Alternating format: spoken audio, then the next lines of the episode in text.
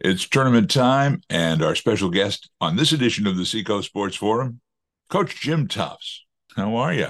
I'm great, thanks. This is our busy season, right? You're doing the officiating, and I'm up there doing the PA thing. I, I sent a text to some of the guys that are still coaching, and just the favorite time of year. You know that the the it's warm, the kids want to work hard, they're on task. Um, you, it's something to play for, and it's just it's just special time of year. Well, it brings up a good good point. Now, from you're an official and you've been doing that for years. As far as the officiating is concerned, do you guys and gals ratchet it up a notch? Uh, so you you remind each other. Like I had an eight nine game the other day, uh, so going to be a great match. And so the you know the other guy and I talked about it and said, hey, let's you know let's really be sharp early and set the bar so we know where it is and uh, and the kids know. And yeah i mean it's you know, it's it means more.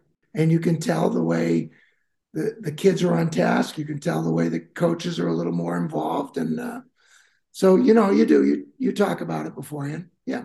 Now taking it back to from being a, a coach and all the years of experience you had coaching especially soccer we'll, we'll focus on the soccer when you don't have a, a dominating season, okay, how do you motivate your team heading into the tournament? So you're you're maybe in that eight nine bracket or, or in the lower tier. So so you sort of go back to the you know the mantra you hear on television with all the uh, pro teams. It's a new season. You, you know you've you've all you want to do is make the playoffs. I mean hockey shows you that every year. What the eight takes out the number one Bruins. It's a new year. It's it's everybody's zero and zero, and everybody's got a chance. And sort of why not you? And uh, you know, you know a good deal about your group, and you know a good deal about who you're playing. And uh, so, you know, why not you? So you know, it's it. You don't go into it saying, "Hey, I'm the 12th seed." You go into it saying, "We have to beat them once." Would you rather be undefeated uh, or and have a bullseye on your back and also have a, a, a, kind of a monkey on your back too because you know that's the undefeated season is a hard thing to accomplish. The odds are against you. Or or would you like to work your way up the seeds? Um, so th- there's two sides to the coin. It, it, it's interesting because you, it's the it's a real so you have two different separate things there. Um, there are a lot of people that feel it's really really hard to go into a playoff having not lost. You know, you haven't faced a little adversity. You haven't uh, you haven't been on the other side of the coin, and so you know when when are you going to face that? And so you know there are a lot of people that say, ah, you need to lose one going in. But the other side of the coin is you're the higher seed. You should have in the first round a reasonable draw uh, and you're probably going to have home field for much of the playoffs until you get to neutral sites. So you want to be as high as you can be. So it, it used to be interesting. So the NHA has gone to 70% of a division makes the playoffs. So there's no set number. It might be like, for instance, in Division One boys, I think 15 teams made it this year. There are other groups where 13 make it, 12 make it, eight make it. It used to be, and that's a change, it used to be either 12 or 16. And when it was a 12 playoff, you kind of always wanted to be the five because you played in the first round. You played five, played the 12, and then you went to the four. And so you had a chance to play while that other team sat for a week. So you came into that quarterfinal game having just come off a competitive game, but against the lowest seed. So you, you kind of always wanted to, to be the five.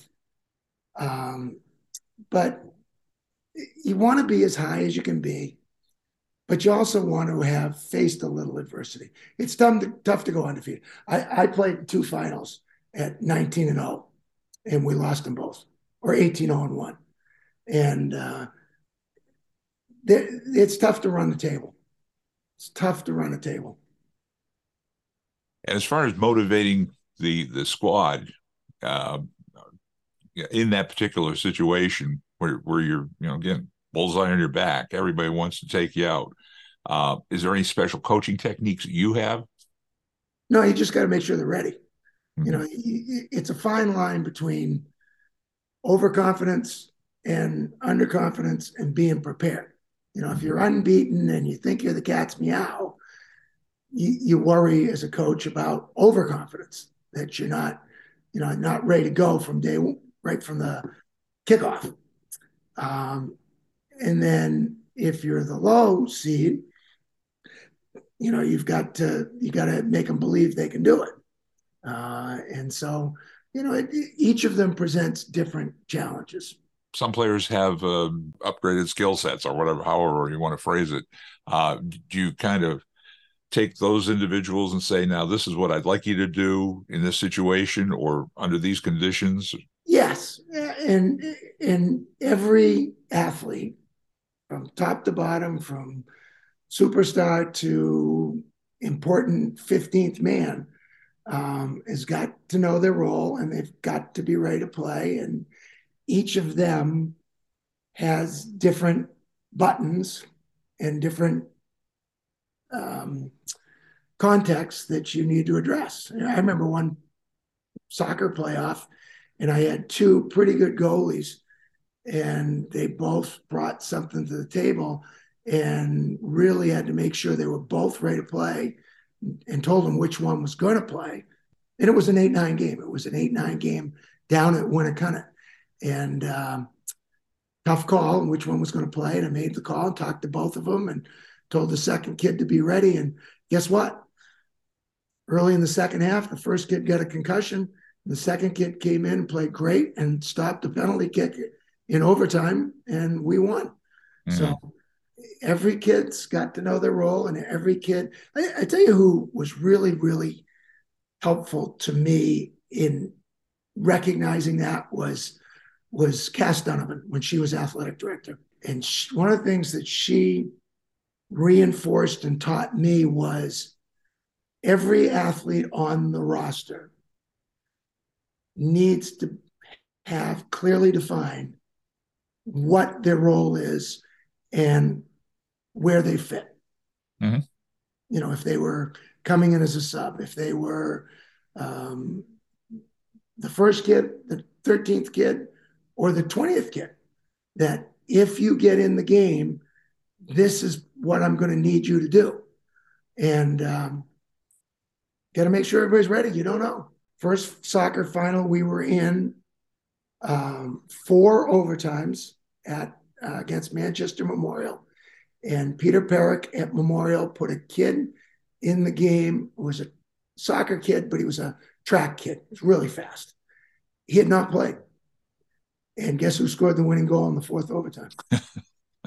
and you know, so you know, it's it's it's making sure every athlete on the roster recognizes their value, knows how important they are to everybody else, and uh, that the best kids play as they're capable, and the role kids fill their roles.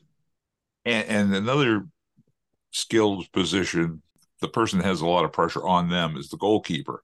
Now, is there a special technique or methodology that you use to keep that person focused? No, and they're all different. The, it, it, again, it's it's the the good coaches that um, know their kids and our teachers know their personalities, know their personalities, and uh, and I've had goalies that they were really good and they let it run off their back because sometimes didn't know the score and and you know was sort of irrelevant and they were just doing their job. And then i've had kids that were ivy leaguers and, and really really bright and and each of them takes a different touch a different uh, approach a different so you know you you you got to bring the kids that get excited back down to you know the middle and you got to take the kids that are pretty calm and settled and make sure that they're on task. Um, so um, again, it's it's uh, a good coach needs to know their kids and know what each of them. You know, some kids need a, a swift kick and and uh, a big stick, and you need to go at them kind of aggressively. And other kids, if you do that, you lose them. Mm-hmm. So. Mm-hmm. You know the the the Bill Balls and the Deb Grotz and the Jeff Holmes and and, and you know you can go down the list. They know their kids. Mm-hmm. They know each individual student athlete and what's what's good for one is not necessarily one size does not fit all. Mm-hmm. Makes sense. You got to have sense. you got to have uh, you got to know your kids. Kids are coming up and and they're being trained properly at the at the younger level, and so when you guys are able to get them as coaches uh, at the high school level, you, you can kind of size up whether there's potential there and, and if there is, how you, you can cultivate it. Yep. Yeah. And the, the youth coaches in every sport, you know, I always said the, the youth soccer programs and Seacoast United and, and all those coaches had a lot to do with our success. And Jeff would say the same, and Billy would say the same about the Seahawks, and and Megan Young would say the same, and Deb Grott, and you know those youth coaches do a tremendous job, and and they you know they come up into the program, and those kids know what's expected out of them, and they and and then when they get there, the older kids in those programs do a lot to set the bar and say, hey, this is what we expect of you. And if you're going to be a varsity athlete, this is what you're going to need to do. I had this conversation this week with a couple of teams where you know I was going and it, particularly in the lower divisions three and four there's sometimes varsity teams of 13 14 15 16 athletes mm-hmm. and um, blue hawk nation is you know it's it's legions and right. billy's got them megan's got them danny's got them jeff's got them um, they, every track, basketball, field hockey, um, you know, the the kids, the kids in our community, it's cool to be an athlete. It's cool to be a good student. And those are the expectations and kids join because it's well, fun. And kudos to the, the coaches at, at the younger level who, you know, cultivate this talent for, for the to the high school level and, and, and down the road and, and the parents, the families that support the kids and get them out there. And, and I've noticed, especially with soccer, um, you know, it, it's become a booming sport for sure. Uh, no question. And, and much of our success, and Megan would say the exact same thing, and Danny would say the same thing. Much of our success in bringing home and being in finals and bringing home titles had a lot to do with those folks that got them to us. No question. You know, I always said right from the very first one we won. Um, every one of those youth coaches and every one of those youth programs uh, had a piece of that trophy. No question. Now we're into tournament season. Size it up for me, what you're seeing uh, in the different divisions in the NHIAA. So the, the Division One boys was really spectacular. So in the first round, so there were five or six in the first round, and three of them were decided on penalty kicks after two overtimes. So there's parity. You know, the, the Blue Hawks were fortunate. Um, you know, they, prevailed at, at Londonderry in penalty kicks. Uh, Nashua South went to Pinkerton and uh, won on penalty kicks, which was a bit of an upset. So there's two upsets there. And then uh, Memorial Central, which was the 13 4 game, uh, Central at the four spot, snuck into the quarterfinals on penalty kicks.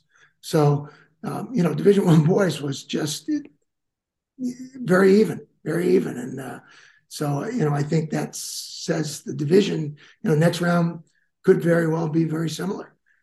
Division One boys will be competitive, I think Hanover and Nashua South, who have that's been the championship game the last two years, and I think they're the two favorites. They could be ticketed for a third straight final. Uh, the Division One girls, uh, Timberlane, and I've had many of these games. Timberlane girls are very good, but BG is very good. Exeter's very good. Bedford's very good. Um, you've got some good teams in there, and any given day. Yeah. And, uh, you know, those are going to be, that's, that's a wide open tournament. The girls tournament, uh, Timberlane is a favorite, but not a heavy favorite. You think anybody in the top eight in girls soccer could win. Division two boys, Lebanon looks like the best club, but there's some good clubs in there. Um, locally, uh, I think the Newmarket girls uh, have a great chance. They, they, Andrew Dawson at Newmarket does such a great job with his program, and uh, I think they've won two in a row, and they're the number two seed, and uh, they've got another great chance at, at, at and and they lost some great they lost some great players. One of whom is um, on the roster at UNH, uh, you know, from Division Four New Hampshire High School, and very good, and they haven't missed a beat. Uh, everybody else has has uh, stepped into their roles and done. A, Andrew's done a great job, and so I think the Newmarket girls locally have a great chance to uh, to be back, be back in the finals. Um, so it's some pretty wide open tournaments. The girls, it'll be a Super Sunday coming up. Sunday the fifth. We have Division One, the Unified Division Two uh, tournament that day, and uh, And it's you, always you mentioned, you mentioned Unified Exeter Exeter Unified number one seed again. Amen. Yes, yes. Yeah. Always look forward to that contest, and uh, Catherine Nichols always has her team tuned up and ready to go. So She does. It's uh, Unified. Nobody, no school does Unified sports better than Exeter. You know, with Catherine and Sharon Orchard and Billy Ball and everyone that's been involved with the Unified program for the last uh, 10 or 11 years since it's gotten going. Um, they've just done a great job. yeah, and it's a highlight of uh, Super Sunday, Super Soccer Sunday for me. I, I enjoy all three games, but that one in particular, I know, like like you say, the uh, kids put it all out there on the on the on the pitch. We'll, Yes, we'll, we'll- on the pitches, make it official. One question I've had come up, and and again back to officiating, uh, in soccer, the last five minutes of the game go down to the pitch, onto the field, and the officials. Um, so eh, people, and this came up a couple of years ago in, in one particular game, the five minutes dragged on for like 15. What is the actual methodology? soccer has been on television so much in the last five to ten years. You know, we've had the men's World Cup, the women's World Cup, um, the Champions League, and and it's become um, normal for people to watch soccer, international soccer, on television. So you get this stoppage time. And even kids in high school are talking about, you know, what's the stoppage time and what's the stoppage time. So as an official, um, the scoreboard is not official time. The official time is always with the the lead official, and you'll see them after goals scored put their hands up and they're stopping the watch. Basically, what they're doing is stopping their watches. So there isn't in high school sports there isn't stoppage time. They'll, they'll what they do is when there's an injury, uh, when there's um, a goal, when there's a, a card, so a stoppage of play, they stop their watches. And in many stadiums, not Ball Stadium, because the staff is very efficient in Ball Stadium, um, many times at venues, the scoreboard doesn't stop. It keeps going right through goals, right through injuries, right through. And so people are confused. And I often will say, I did this yesterday in my game. Um, clock will say um, seven minutes left, and I'll turn to the coaches and say, fellas, we got 10. Right now, the clock says seven, but I want you to know it's 10, Mhm. just Okay. so that they have a good sense of it. And I think um, most officials will do that, make sure the coaches have a sense of what the real time is. Last five minutes are down on the pitch, so to Yeah. speak. They are calling out two, calling out one, and then counting down the last 10 seconds. Before we change sports, I want to go to the college soccer. So, so UNH, it's it's really um,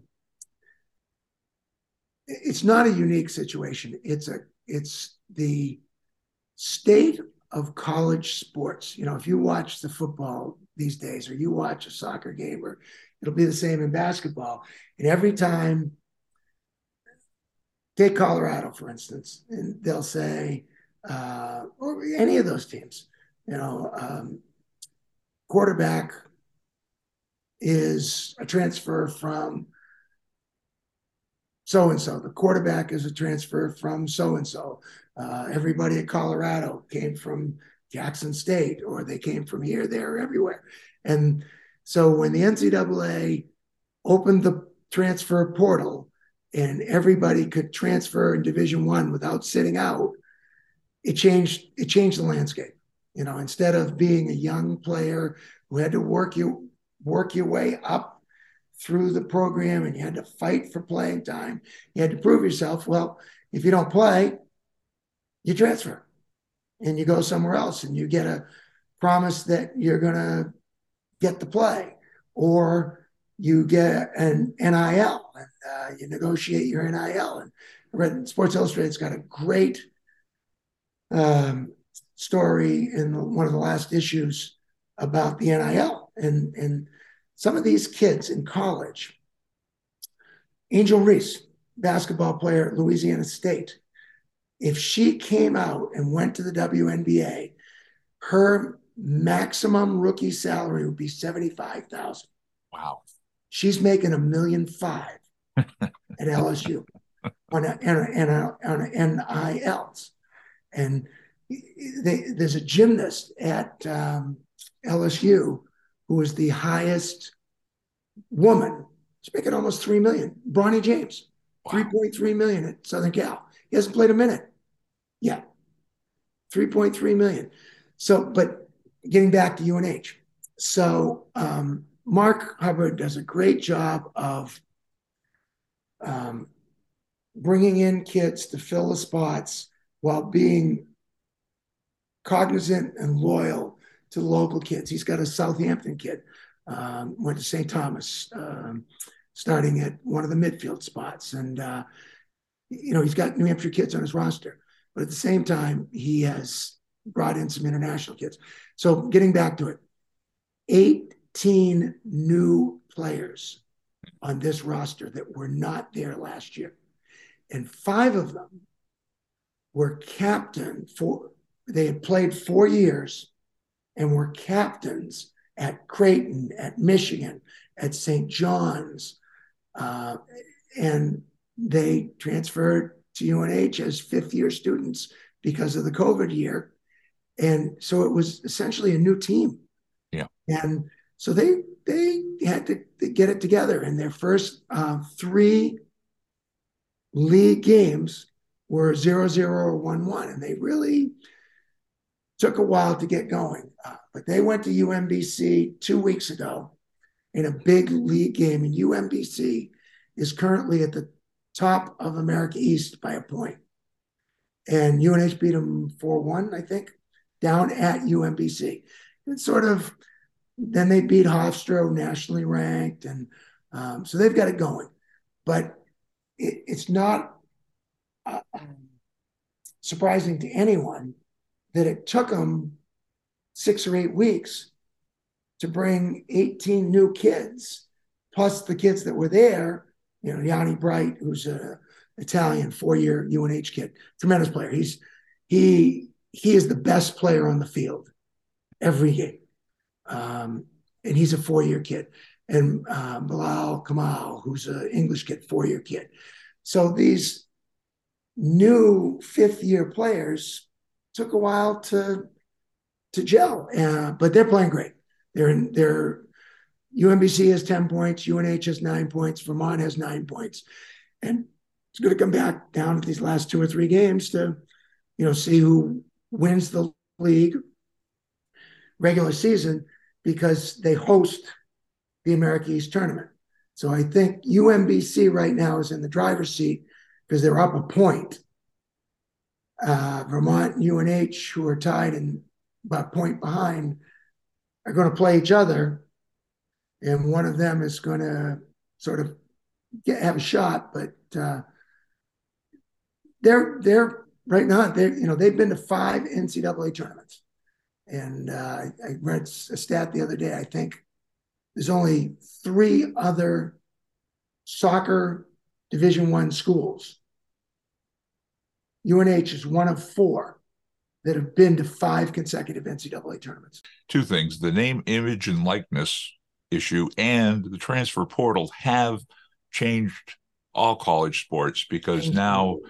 it's just a factor of do I go here, like you said, get playing time or get some publicity uh, it, it is changing it, and and now I think it puts a lot of pressure on the coaches, and a lot of the younger coaches are savvy to the especially transfer portal. It's, it's put a different spin on college sports in general. It's so different than it was ten years ago. Yeah, it's so when you when you when you wanted to play for the hometown team, so to speak, or the, the state college. Now it's like you got people coming from all over the world, literally all over the world, to play at your school and uh, it's it, it is it's, it's different now. It is. It you, is. You, you know you get behind uh, if you're at one of the big schools, Penn State, Michigan, Ohio State, one of those things. You got a freshman, he's really good, and you're saying, oh, we may have him three years, we may have him four years, and gets a better deal somewhere, and all of a sudden he's playing for Southern Cal. Shifting now to another love of yours, and that is hockey. And uh, we'll talk about the red hot start of the Bruins. Uh, red hot season last year, disappointing end for the season.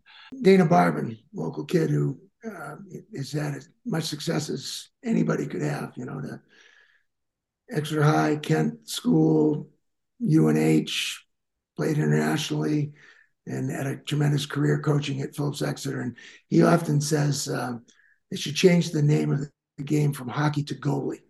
And that's the bottom line of why the Bruins are off to this start is Linus Ullmark and Jerry Swayman are outstanding.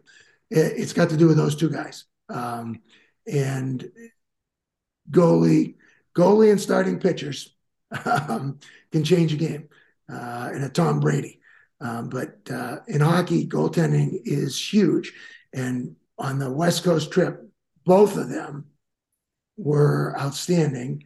And I think the Bruins will have a chance all year because they're so good. Each of them could be a starting goalie and in the top five in the league. And the Bruins have them both. Uh, and at some point, with the cap structure, which is why the Bruins are who they are this year, is because of the cap. Um, one of them might end up going somewhere else because they may not be able to afford them both. But for this year, we got them both, and they're really, really good. So the, the Bruins are cap strapped. But because of Ullmark and Swayman, Sweeney looks like a genius. hey, do you think the Vegas Knights can repeat? Uh, they could. But, you know, it's Maddie and my son Maddie and I had this conversation because, you know, we're, we're in the start of hockey and we're in the start of basketball when the high school sports are kind of finishing a season. And and Maddie said, why can't the seasons be longer like the pros? And I said, Maddie, they're not going to finish till June. Who knows what the Bruins are going to look like in June? Right. Who knows what Vegas is going to look like in June?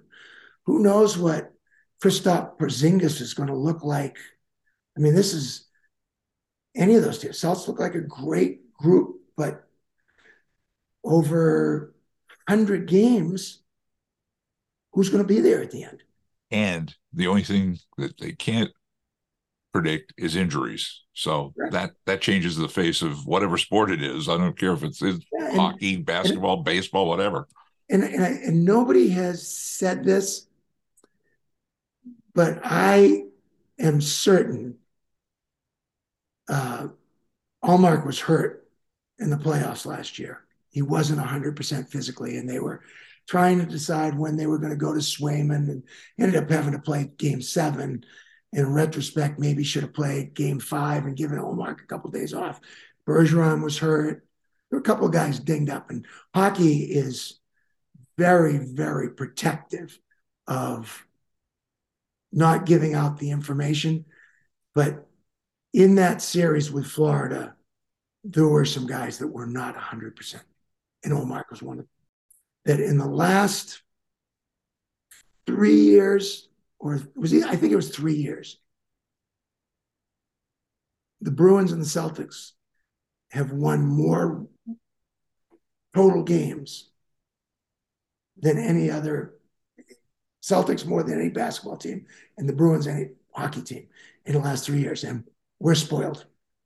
we are we are spoiled, no doubt about it. And a good example is now the, the Red Sox. They just got themselves a new, not GM. They're calling him the head of baseball operations, Craig Breslow, who had been with the Red Sox as a pitcher back during one of their glory uh, series years, 2013.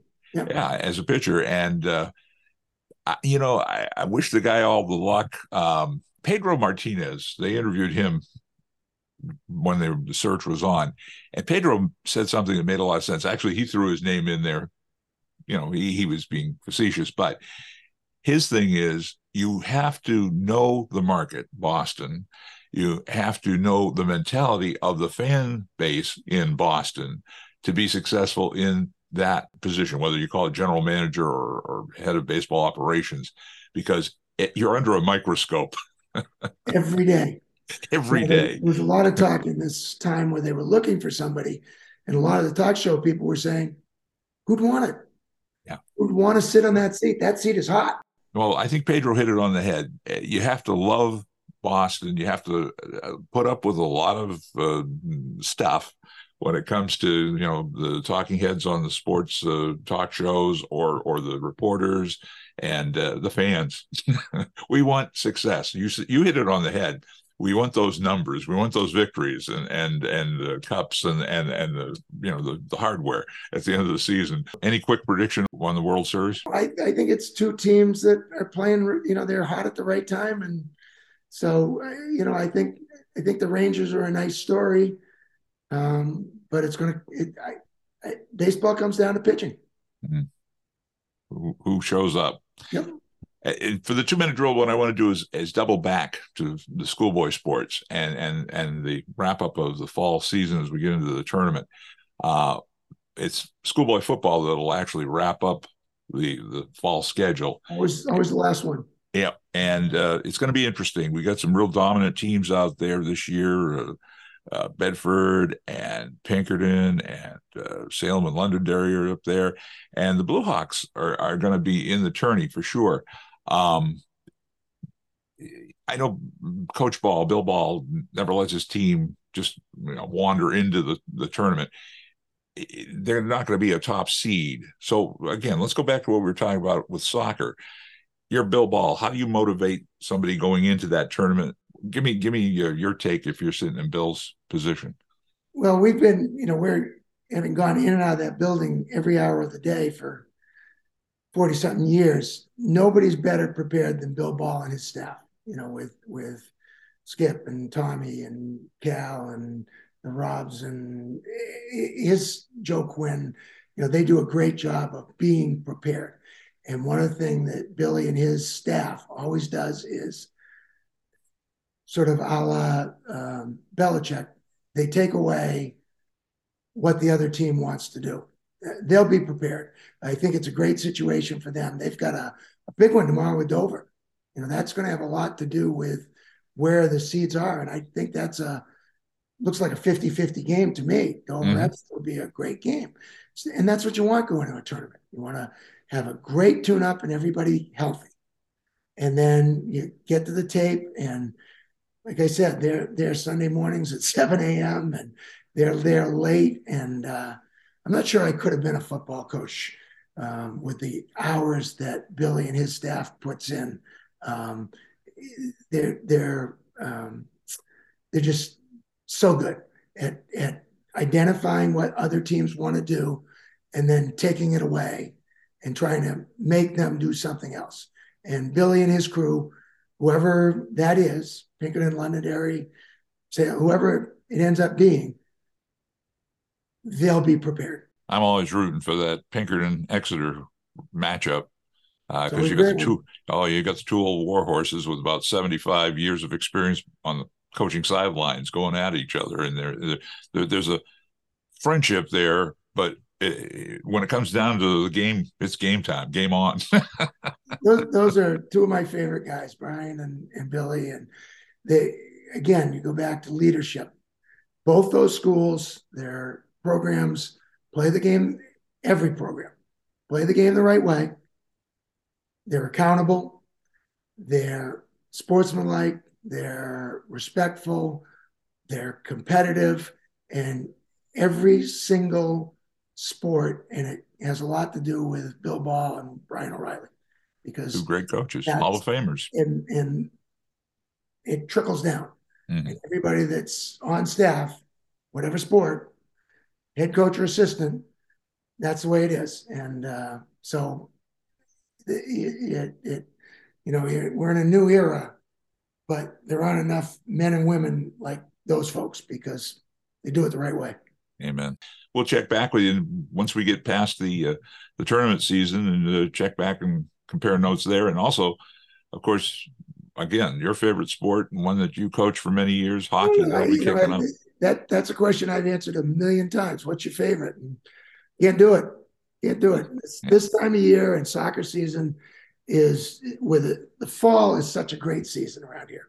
You know, if, for those of us New Englanders, the fall is awesome. And to be out on those fields, I, I said to my friends on the text, the coach, to be at practice on a day like today, it's just the best. And uh, so uh,